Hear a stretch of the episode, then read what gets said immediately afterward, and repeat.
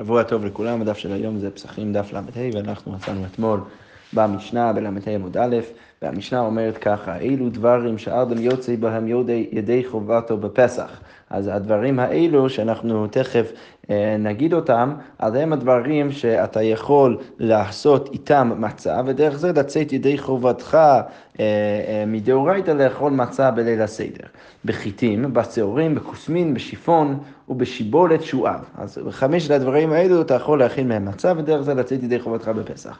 ויוצאין בדמאי ובמעשר ראשון שנטלה תרומתו, במעשר שני והקדש שנפדו. אז קודם כל, לפני שנסביר את השורה הזאת במשנה, נעשה טיפה הקדמה למה זה תרומות ומעשרות ואיך זה בדיוק עובד. אה, אז בעיקרון, כל תבואה שיש לבן אדם, הוא צריך להפריש ממנו גם תרומה וגם המעשר. אוקיי, אז איך הוא עושה את זה? אז תרומה זה דבר שהוא צריך להפריש מהתבואה שלו, להביא את זה לכהן.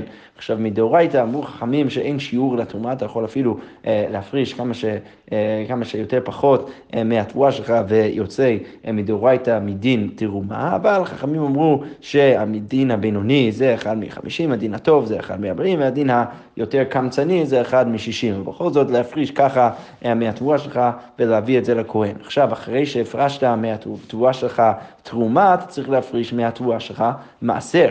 אז עכשיו המעשר, יש, במעשר יש כמה סוגים. אז יש מעשר ראשון, שזה תמיד צריך להפריש מהתבואה שלך, שזה עיסרון או עשירית מה, מהתבואה שיש לך, צריך להביא את זה ללוי, זה מעשר ראשון, ויש עוד שני דברים שנקראים מעשר שני ומעשר עני. עכשיו, כל שנה, אה, בשנה, בשנות השמיטה, במעגל של השמיטה, אז מוגדר כשנה שצריך להפריש ממנו או מעשר שני או מעשר עני. אז אם אתה נגיד בשנה הראשונה בשמיטה או השנייה, אז אתה צריך להפריש מעשר שני, בנוסף גם למעשר ראשון, ואם אתה בשנה השלישית, אז אתה מפריש במקום מעשר שני מעשר עני.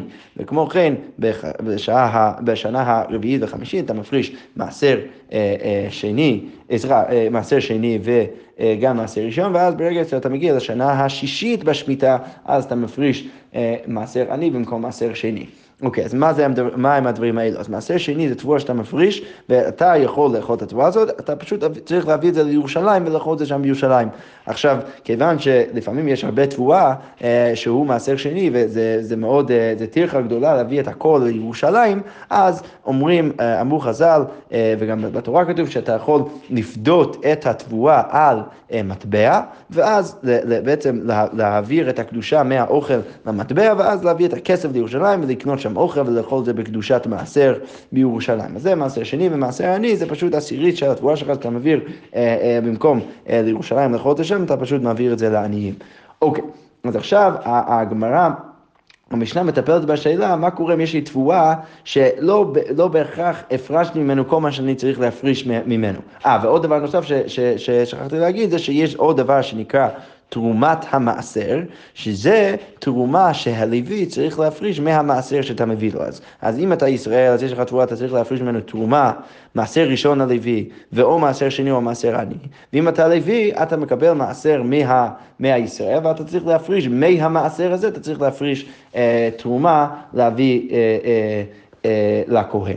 עכשיו, אה, המשנה עכשיו אומרת שיוצאין בדמי, אז בן אדם, יש תבואה ש, אה, שהוא מגיע מעם הארץ, אז חכמים אמרו שאתה צריך להניח שהם לא בהכרח הפרישו מזה, זה בעצם בספק אם הפרישו מזה תרומות ומעשרות. אז למרות שיש את הספק הזה, בכל זאת, המשנה אומרת שאתה יכול בכל זאת לצאת אה, ידי חובתך בפסח, אם אתה מכין מצה מתבואה שהוא דמי, שאתה לא בטוח אם הפרישו ממנו תרומות ומעשרות, אבל אנחנו נראה בגמרא למה זה ככה. אוקיי, ובמעשה ראשון שנטלה תרומתו, אז אם הבאת מעשר ראשון הלוי והוא הוא הפריש ממנו תרומת המעשר והביא את זה לכהן, ועכשיו המעשר שלו מתוקן לגמרי, אתה יכול להכין ממנו מצות ולצאת בידי, בו ידי חובתך בפסח, הוא מעשר שני והקדש שנפדו, וגם המעשר שני, התבואה, שהמעשר השני שפדית את זה על והעברת את הקדושה למטבע או לכסף, אז אתה יכול כבר להשתמש במעשר הזה, אה, בתבואה הזאת, כדי להכין מצב ולצאת ידי חובתך. בפסח, והכהנים בחלה משנה עומד ובתרומה, אז הכהנים, כיוון שמותר להם לאכול חלה, שזה חלק מה, מהעיסה, מהלחם שתמיד מביאים לכהן, וגם בתרומה, אז הם יכולים לעשות מזה מצב ולאכול את זה, כיוון שמותר להם לאכול את זה בכללי, אז מותר להם גם לעשות מזה מצווה, ולצאת דרך זה ידי חובתם בפסח, אבל לא בטבע ולא במעשר ראשון שלא נתלה תרומתו, אתה לא יכול לצאת ידי חובתך בתבל, שזה תבואה שלא הפרשת ממנו כלום. אה, ולא במעשר ראשון שלא ניתן מותו, אז מעשר ראשון תבאת ללוי, אם הוא לא הפריש ממנו תשומה גדולה להביא לכהן, אתה לא יכול לצאת אה, ידי זה חובתך בפסח באכילת מצה, ולא במעשר שני והקדש שלא נפדו, וגם לא במעשר שני והקדש אם עוד לא פדית אותם הכסף, וגם... אה, וגם כתוב פה בסוף המשנה שחלות התודה ורקיקי נזיר אז, אז אם אה, יש חלות התודה ורקיקי נזיר שהם לחמים שאתה צריך להביא אותם עם, עם קורבן תודה, אם אתה נגיד מביא קורבן תודה לבית המקדש, אתה צריך להביא איתם אה, אה, כל מיני חלות ורקיקים שחלקם מצה ולא חמץ, אז כתוב במשנה, עשאן לעצמו, אם אחד את זה לעצמך, אז כנראה את זה במיוחד לקורבן מסוימת, ולכן אתה לא יכול עכשיו להתחרט על זה ולהשתמש בזה בתור המצע שלך בפסח, ולכן אין יוצאים בהם. אבל אתה למכור בשוק, אם הכנת אותם כדי למכור אותם בשוק, אז אתה יכול להתחרט על זה ופשוט להשתמש בהם בתור המצע שלך בפסח, ולכן המשנה אומרת יוצאים בהם. אוקיי, okay, עכשיו אנחנו, עד סוף העמוד, אנחנו נטפל בשאלה מה בדיוק נכנס לתוך השאלה של, אה, של, אה, לתוך התחום של דבר שאני יכול לצאת איתו ידי חובתי בפסח. עכשיו, צריך להבין ש... אה, אה, אה, לכאורה יש הנחה שהיא לא הכרחית, אבל, אבל לפחות בחלק מהגמרא אנחנו נראה שיש הנחה שכל דבר שאתה יכול לצאת איתו ידי חובתך במצה, אז הוא גם יהיה דבר שאתה תהיה חייב עליו אם הוא כן הופך להיות חמץ ואתה אוכל אותו בפסח. אז הגמרא אומרת ככה, תנא כוסמין מן חיטין, אז כוסמין זה סוג של חיטין, ושיבולת שועל ושיפון מן שעורין. אוקיי, עכשיו הוא אומר, כוסמין, גולבה, זה, נקרא גולבה, זו אמירה בארמית שאנחנו לא נפרש אותה, ושיפון לדישרה, ושיבולת שועל שבילי תעלה. אוקיי, עכשיו הגמרא אומרת, מדיוק מהמשנה אפשר להבין שהניים, דווקא הדברים האלו אתה יכול לצאת ידי חובתך בפסח אם אתה אוכל אותם בתור מצה, אבל אורז ודוחן לא, אז לכאורה אי אפשר לצאת ידי חובתך בפסח אם אתה מכין מצה מאורז ודוחן. אז אמר רבי נני, מאיפה אנחנו יודעים את זה? אמר רבי שמעון בן לקיש וכן תן דברי רבי ישמעאל וכן תן דברי רבי בן יעקב. אמר קרא, כתוב בפסוק לא תאכל עליו חמץ, שבעת ימים תאכל עליו מצות. אז כתוב שיש הקש בעצם בתורה בין אכילת חמץ, האיסור לאכול חמץ, ובין אכילת מצה. אז הגמרא אומרת, הדברים הבאים לידי חימוץ, אדם יוצא בהם ידי חובתו. אז דווקא דבר שהיה בתיאוריה יכול להיות חמץ, אז אתה יוצא ידי חובתך בזה בפסח, אם אתה אוכל את זה בתור מצה. אדם יוצא בהם ידי חובתו במצה, יצאו אלו, שזה בא למעט דברים כמו אורז ודוחן, שאין באים לידי חימוץ, אלא לידי סירחון. שאם אתה תרצה להפוך אותם להיות חמץ, אתה לא תצליח, אלא אתה תצליח להפוך אותם להיות סירחון, או, או אה, שהם, שהם יסיחו והם יהפכו להיות איזה משהו שהוא לא כל כך אכיל, וודאי וודאי לא לחם, ולכן כיוון שזה לא נהיה חמץ, אתה לא יכול לצאת ידי חובתך בפסח אם אתה אוכל דבר כזה אה, בליל הסדר. אוקיי, עכשיו הגמרא אומרת, רגע, אבל מתניתין, לא רבי יוחנן מנורי, לכאורה המשנה שלנו לא מסכימה עם שיטת רבי יוחנן מנורי. למה דאמר אורז ודוחן, סליחה, דאמר אורז מן דגנו, וחייבים על חימוצו כרת, שרבי יוחנן בנורי סובר שאורז נחשב כדגן. וחייבים לך לימוד כרת, אז לכאורה משהו מזה שאם רבי יוחנן בן נורי סובר שזה כן יכול להיות, דבר, להיות חמץ מדאורייתא, אז כנראה שהוא גם יגיד שאתה יכול לצאת ידי חובתך בפסח אם אתה אוכל את זה בליל הסדר. תתניא רבי יוחנן בן נורי אוסר באורז ודוחם מפני שקרוב להחמיץ. הדברים האלו אסורים לאכול אותם בפסח כיוון שהם יכולים אז להפוך להיות חמץ. עכשיו, לכאורה ברגע, בשלב הזה הגמרא מבינה מרבי יוחנן אורי שוב, שכיוון שאתה יכול לעשות חמץ באורז ודוחן, אז כנראה שאתה גם יכול לצאת ידי חובתך בפסח אם אתה, אה, אה, אה, אם אתה אוכל דבר כזה שהוא, כשהוא מצה ולא חמץ. אוקיי, אז הגמרא אומרת, רגע, אבל יש שתי דרכים להבין את רבי יוחנן אורי. רבי יוחנן אורי בא ואומר שאורז ודוחן אסור לאכול אותם בפסח, כיוון שקרוב להחמיץ. אז עכשיו יש שתי אופציות להבין את זה. קודם כל, אפשר להגיד שזה פשוט ממהר להחמיץ, זה, זה יוצא יותר מהר, יותר מהר עד שזה נהיה חמץ, או אפשר להגיד אה, לחלופין, שזה פשוט יכול להיות חמץ. כמו שכבר אומרת, איבאי הוא שקרוב להחמיץ דקודים הוא מחמיץ. אה, ש, אה, שזה ממהר להחמיץ לכאורה, או דילמה קרוב להחמיץ, הביא חמץ גם או לא הביא, אפשר להבין שזה קרוב להחמיץ, זה קרוב להיות חמץ, אבל זה לא ממש חמץ. אוקיי, אז הגמרא אומרת, תשמע, דתניא אמר רבי יוחנן בן נורי אורז מן דגנו וחייבים הולכים סוכר, ידע אדם יוצא בהם, בו ידי חובתו בפסח, שלכן נשמע מזה שכיוון שהוא בא ואומר שזה מין דגן וחייבים הולכים לראות סוכר, אז כנראה שכוונת רבי יוחנן בן נורי זה להגיד שזה ממש יכול להיות חמץ, ולכן אסור לאכול את זה בפסח. וכן היה רבי יוחנן בן נורי אומר, כרמית חייבת בחלה. אוקיי, אז הגמרא אומרת, מהי כרמית? זה עכשיו דרך אגב, שהדבר הזה חייב וחלה, אתה צריך להפריש ממנו חלה להביא לכהן. אז מהי זה כרמית? אמר רבי, שיצניתא. אוקיי, מהי שיצניתא? אמר רבא שיצניתא דמשתחרא ביני קלניתא. זה איזה מין, אה, איזה מין אה, אוכל כזה שגדל בין, ה, בין ה, אה, העמודים של הפפירוס, שהם מוצאים ליד הנהר הרבה פעמים. אוקיי, סבבה. אז מה אנחנו אבל לומדים מזה? אנחנו לומדים מזה שרבי יוחנן בן סובר ש... אורז זה ממש מן דגן, זה חווינו לחימוצו משום כרת, זה באמת יכול להיות עכשיו חמץ, ולכן לכאורה אתה יכול גם לצאת ידי חובתך בפסח אם אתה אוכל את זה בתור מצה בליל הסדר. אוקיי, אמר רב בר חנא אמר ביש לקיש, עיסה שנילושה ביין ושמן ודבש. אוקיי, עכשיו הכנת במקום להכין עיסה או בצק עם מים וקמח, אז במקום זה הכנת את זה עם יין ושמן ודבש. בא ריש לקיש ואומר, אין חייבים על חימוצו כרת, אז אם זה הופך להיות חמץ, אז אתה לא חייב על זה כרת, זה לא אסור מדאורייתא באותה צורה כמו חמץ רגיל.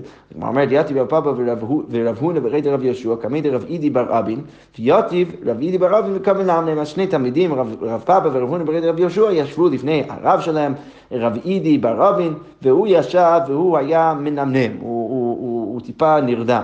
אוקיי, אז אמר לי רב הונא, בכל זאת הם לומדים תורה, אמר רב הונא ברד רב יהושע לרב פאפא, מה איתה? מי דריש לקיש, מה הסיבה של ריש לקיש שבא ואומר שצריך אה, אה, אה, שבעיסה שנילושה ביין ושמן ודבש, אין חייבים על חימוצה כרת. אז הוא אומר, אמר לי, דאמר קרא, לא תאכל עליו חמץ. דברים שאדם יוצא בהם ידי, ידי חובתו במצה, חייבים על חימוצו כרת, אז רק דבר שאתה יכול, עכשיו אנחנו עושים בדיוק המהלך ההפוך שעשינו עם, ה, עם האורז, פה אנחנו אומרים, דבר שאני יודע שאתה לא יוצא ידי חובתך במצה, אז ברור שאתה לא תהיה חייב על זה אה, אה, כרת, ולכן כיוון, אה, כמו שאמר אומרת, והא, הדבר הזה, העיסה שנילושה ביין ושמן ודבש, הואיל ואדם יוצא אה, אה, בא ידי חובתו, כיוון שאתה יוצא בא ידי חובתך בפסח, דהבי לי, כיוון שאתה לא יכול לצאת ידי חובתך באכילת מצה בפסח דרך הבצק הזאת, תהבי לי מצה עשירה, כי זה נחשב כמצה עשירה, אז אין חייבים על חימוצה כרת, ולכן אתה לא חייב על זה משום כרת, אה, אם, אם אתה כן תהפוך את זה עכשיו להיות אה, מצה. אה, להיות חמץ. אוקיי, אז הגמרא אומרת, רגע, הייתי ורב הון ברד ויהושע לרב פאפא, אז בא רב הון ברד ויהושע ומקשה הרב פאפא. כתוב בברייתא, המחאו וגמאו. אז מה קורה אם, אם, אם, אם, בעצם אה, הפכת את, את החמץ להיות... אה, בנימוח כזה, ובלעת את זה ברגע אחד, אז אם חמץ הוא אנוש כרת, אז אם אכלת את זה, אז אתה אנוש כרת, ואם מצה היא, אין אדם יוצא בידי חובתו בפסח, אבל אם זה מצה, אז אתה לא יוצא ידי חובתך בזה בפסח. אז הנה, יש לך דוגמה, וההוכה, דאין אדם יוצא בידי חובתו במצה, אז אתה לא יכול לצאת ידי חובתך במצה, אם אתה אוכל דבר כזה, אבל בכל זאת חייבים להתחיל למצוא כרת, אז יש, בו, יש פה דוגמה, דבר שלמרות שזה לא יכול להיחשב כמצה לליל הסדר, בכל זאת, אתה עדיין אה, אה, אה, חייב כרת אם אתה אוכל את זה, אם זה, אם זה חמץ. אז הנה, אני יכול להגיד אותו דבר, ומצה עשירה, שלמרות שאתה לא יוצא ידי חובתך בליל הסדר עם דבר כזה, בכל זאת אפשר להגיד שאתה חייב כרת אם זה כן הופך להיות לחם. אוקיי, אז הגמרא עכשיו אומרת והוא רב אידי ברבין, רב אידי ברבין פתאום התעורר, ועכשיו הוא יגיד להם שהסברה לחלק זה לא ככה. אמר להו דרדקי, תלמידים, ילדים, היינו תאי מדרש אגס. הסיבה של דרש אגס משום דהבלו מי פירות. אה, הדיבה שאתה לא חייב על זה כרת בגלל שאתה בעצם אה, נילוש את, ה, את הבצק עם מי פירות. ומי פירות אין מחמיצים, זה לא באמת יהפוך להיות חמץ, לכן אתה לא חייב על זה כרת, אבל זה לא בהכרח בגלל שאתה... אה, שאתה אה, לא אה, יוצא בדי... זה לא בהכרח בגלל הסיבה שאמרנו לפני כן, שאתה לא תצא בזה ידי חובתך בפסח. ולכן, אולי אתה כן יוצא בזה ידי חובתך בפסח, לכאורה אולי, אבל בכל זאת אתה לא תהיה חייב על זה בשום חמץ, כי זה לא באמת יהפוך להיות חמץ. אוקיי, okay, עכשיו אנחנו נסביר את החלק השני של הגמרא שאמרנו בעצם כל מיני סוגים של אוכל שהפרשת מהם תרומות ומעשרות, אז הם או דרכם אתה כן יכול לצאת ידי חובתך ודרכם אולי uh, בחלקם אתה לא. אוקיי, okay, אז כתוב במשנה יוצא בדמאי ובמעשר. אז בדמאי שזה תבואה שבעיקרון אסור לאכול כי ספק אם הפרש ממנו תרומה למעשרות, בכל זאת כתוב במשנה שאתה יכול לצאת ידי חובתך בפסח אם אתה אוכל את זה בתור מצה. אז הוא אומר דמאי, הלא חזי לי, הרי זה לא ראוי לאכילה, אז איך הוא יכול לצאת ידי חובתך בפסח? אז הוא אומר כיוון דאי מפקר לנסחי לנכסי הבי עני, כיוון שבתיאוריה בן אדם יכול להפקיר את כל ממונו ולהפוך להיות עני, ואוכל דמי, ואז מותר לו לאכול דמי, כפי שנראה עוד שנייה, שאנחנו מניחים לפי שיטת בית הלל לפחות, שאני יכול לאכול דמי, אז כיוון שבתיאוריה יכול להפקיר את כל הנכסים שלו כדי להפוך להיות עני ולאכול את הדמאי, אז השתנמי, אז אנחנו אומרים שזה גם ראוי לו עכשיו דתנן, כי הרי כתוב במשנה, מאכילים את העניים דמאי ואת האכסניה דמאי. בן אדם שהוא עני, בן אדם שנמצא באכסניה, אז הוא יכול לאכול דמאי, שזה, אה, אה, זה אנחנו אה, אומרים קודם כל בסתם, ועכשיו אנחנו אומרים, ואמר רב הונא, תנא בית שמאי, אינו, אין מאכילים את העניים דמאי ואת האכסניה דמאי, אבל בית הלל אומרים, מאכילים, ולכן, כיוון שאנחנו פוסקים בבית הלל, אנחנו מניחים שכן אפשר להאכיל את העניים דמאי, ולכן כיוון שכל בן אדם יכול, מתישהו, מתישהו רוצה להפקיר את כל הממון שלו ולהפוך להיות עני ולאכול את הדמאי, אז לכן אנחנו גם עכשיו אומרים שזה ראוי לו, ולכן הוא יכול לצאת ידי חובתו בפסח. אוקיי, אמרנו גם מעשר ראשון שנתלה תרומתו. אז אם אה, הפרשת מהמעשר ראשון את התרומה, אה, תרומת המעשר, הלוי הפריש את זה, אז אפשר לצאת ידי חובתך בפסח אם אתה אוכל את זה בתור מצה. זאת אומרת, פשיטא זה ברור, כיוון שנתן תרומתו, חולי נא וברור ברגע שאתה לוקח ממנו את התרומה, אז הופכת להיות חונץ, ודאי שאתה יכול להשתמש בזה בתור מצה. אז הוא אומר, לא צריכה, אה, לא, מדובר במקרה מאוד ספציפי, איזה מקרה? שהקדימו בשיבולים ונטלה ממנו תרומת המעשר. ולא נטלה ממנו תרומה גדולה. וכדרבי אבאו, דאמר רבי אבאו, אמר ריש לקיש, מעשה ראשון שהקדימו בשיבולים פטור מתרומה גדולה. שנאמר, והרימות ממנו תרומת השם, מעשר מן המעשר. מעשר מן המעשר אמרתי לך, ולא תרומת גדולה ותרומת מעשר מן המעשר. אוקיי, עכשיו נסביר. אז הגמרא אומרת, באיזה מקרה יש חידוש שכשהלוי הפריש את תרומת המעשר מהמעשר שלו, שהוא יכול אז לאכול את זה בתור מצה בפסח. אוקיי, אז מה החידוש? חידוש במקרה מאוד מסוים. שישראל, שוב הזכרנו, שישראל קודם כל צריך להפריש תרומה להביא לכהן, זה נקרא תרומה גדולה, ואז הוא צריך להפריש מעשה ראשון להביא את זה ללוי, ומשם הלוי צריך להפריש תרומת המעשה להביא לכהן.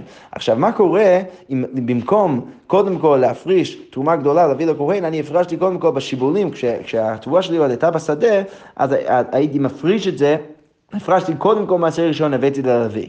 עכשיו השאלה על הלוי, מה הוא צריך להפריש? הרי על התבואה הזאת עוד לא הפרשתי תרומה גדולה להביא לכהן, אז לכאורה יש הווה אמינא להגיד שהלוי צריך להפריש לא רק תרומת המעשר, אלא גם תרומה גדולה. כי אני לא הפרשתי מהתבואה הזאת תרומה גדולה להביא, להביא uh, לכהן. אז אז הגמרא אומרת בשם ריש לקיש, שכדי רבי אבאו, דאמר רבי אבאו, אמר ריש לקיש, בשם ריש לקיש, מעשר ראשון שהקדימו בשיבולים, פטור מתרומה גדולה, אז הלוי לא צריך לשלם או להפריש תרומה גדולה על, על, על התבואה הזאת, למרות שיש הווה אמינא שהוא צריך, כיוון שעל התבואה הזאת עוד לא הפרישו תרומה גדולה, בכל זאת הוא צריך להפריש רק תרומת המעשר ולא תרומה גדולה. למה? שנאמר, כתוב בתורה, בערימות ממנו תרומת המעשר, השם המעשר מן המעשר, שהלוי צריך להפריש מעשר מן המעשר, הוא צריך להפריש תשומת מעשר מהמעשר שהוא מקבל מהישראל. אוקיי, אז מה הדיוק? מעשר מן המעשר אמרתי לך, אז דווקא מעשר מן המעשר אתה צריך להפריש, דהיינו תרומת המעשר, ולא תרומה גדולה ותרומת מעשר מן המעשר, אבל לא גם תרומה גדולה וגם תרומת מעשר מן המעשר. צריך להפריש רק אחד ולא תרומה גדולה. ולכן הגמרא אומרת, אז מה החידוש של המשנה שלנו? המשנה שלנו מדברת על המקרה, המקרה הזה, שהישראל הפריש, הוא הקדים בשיבולים, הוא הפריש קודם כל מעשר ראשון והביא את זה לכהן. ללוי, סליחה, ולכן יש פה אב אמינא שלמרות שהלוי הפריש מזה תרומת המעשר, יש אב אמינא שעדיין אסור לו להשתמש בזה בתור מצה, כי הוא עדיין צריך להפריש אה, תרומה גדולה, כמה שמלן במשנה שאנחנו פוסקים כריש לוקי שהוא לא צריך להפריש מזה תרומה גדולה, אלא רק תרומת המעשר. אוקיי, אומרת הגמרא, אבל רגע, אמר לרפאפה לאביי, אלא מעט אתה רוצה להגיד ככה, אפילו בקרי, אפילו אם הישראל לא בשדה הפריש קודם כל מעשר ואז תרומה גדולה, אלא הפריש אחרי שהוא כבר הביא את התבואה שלו הביתה, הביא, אה, אה, הוא הפריש מזה קודם כל מעשר ואז תרומה, אז אביי בא ואומר, סליחה, הרב בא ואומר, לפי הסברה הזאת, שאם הקדימו, ב, ב, ב, ב, לא משנה איפה הישראל הפריש קודם כל את המעשר ואז התרומה, בכל זאת תמיד צריך להיות פטור הלוי מלהפריש תרומה גדלה.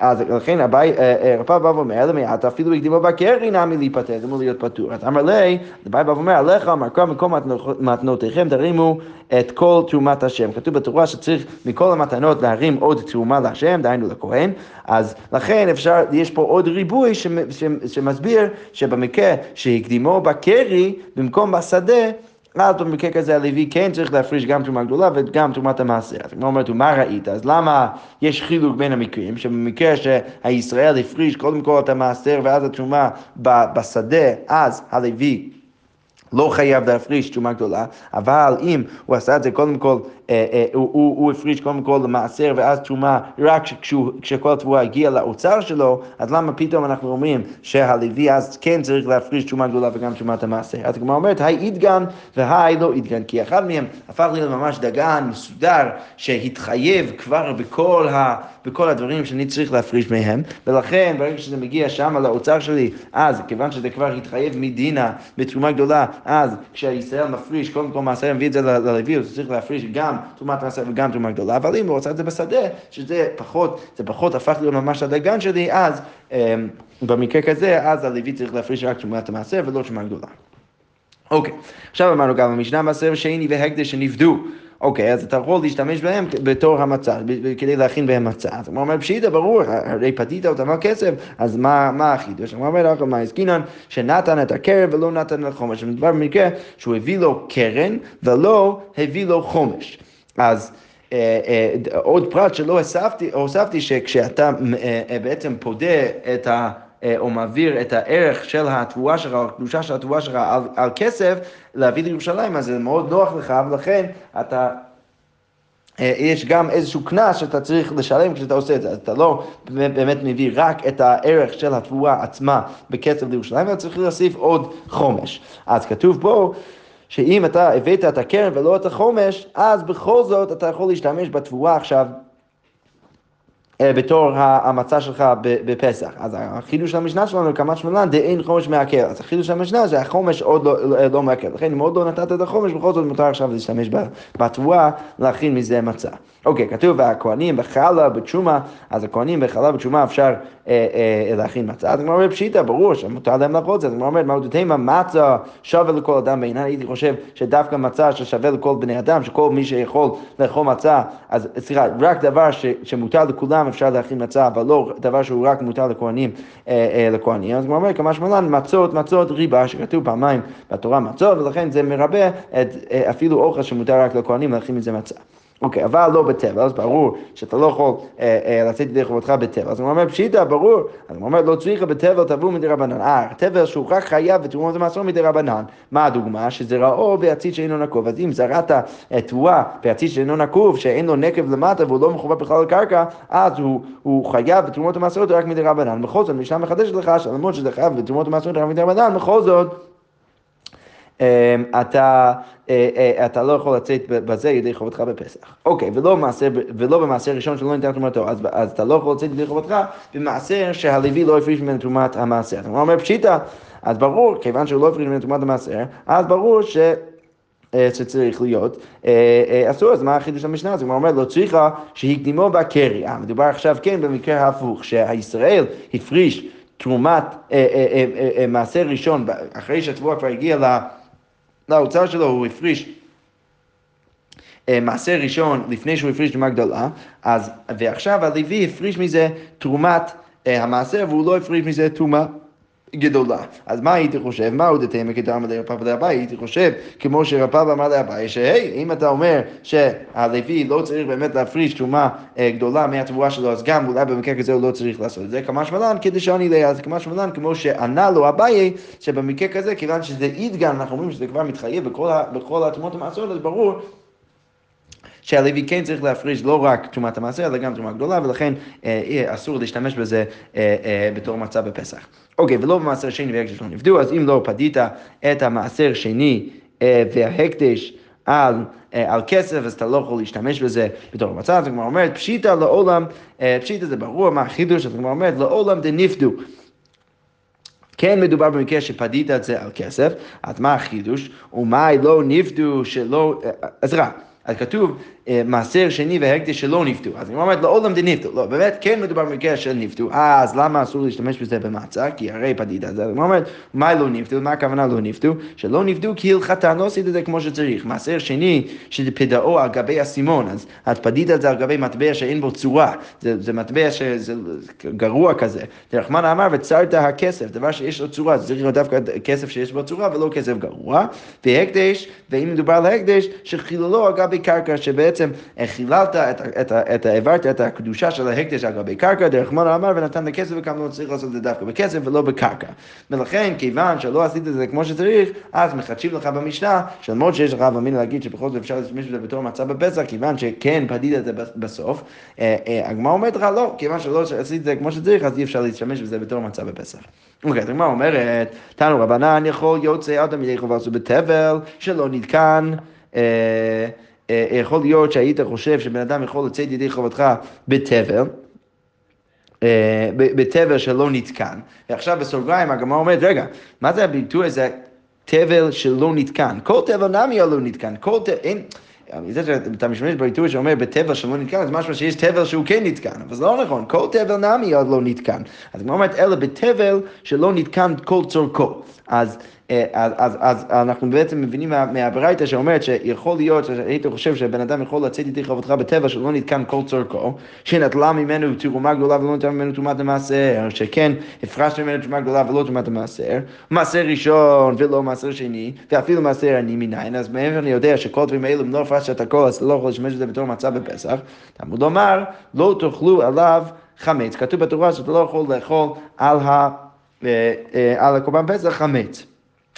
אז הגמרא אומרת, מי שאיסורו משום בעל תאכל עליו חמץ, זה, אה, סליחה, מי שאיסורו משום בעל תאכל עליו חמץ, יצא זה שאין איסורו משום בעל תאכל עליו חמץ, אלא משום בעל תאכל תבל. אז הגמרא אומרת, מה, הלימוד? שדווקא דבר שהוא אסור רק משום חמץ, אסור לאכול בפסח, ואפשר להשתמש בו בתור מצה בפסח. אבל דבר שאם זה היה חמץ, זה היה אסור לא בגלל חמץ, אלא בגלל מעשר, בגלל שזה תבל, אז אה, אה, אי אפשר להשתמש בזה בתור מצה בפסח.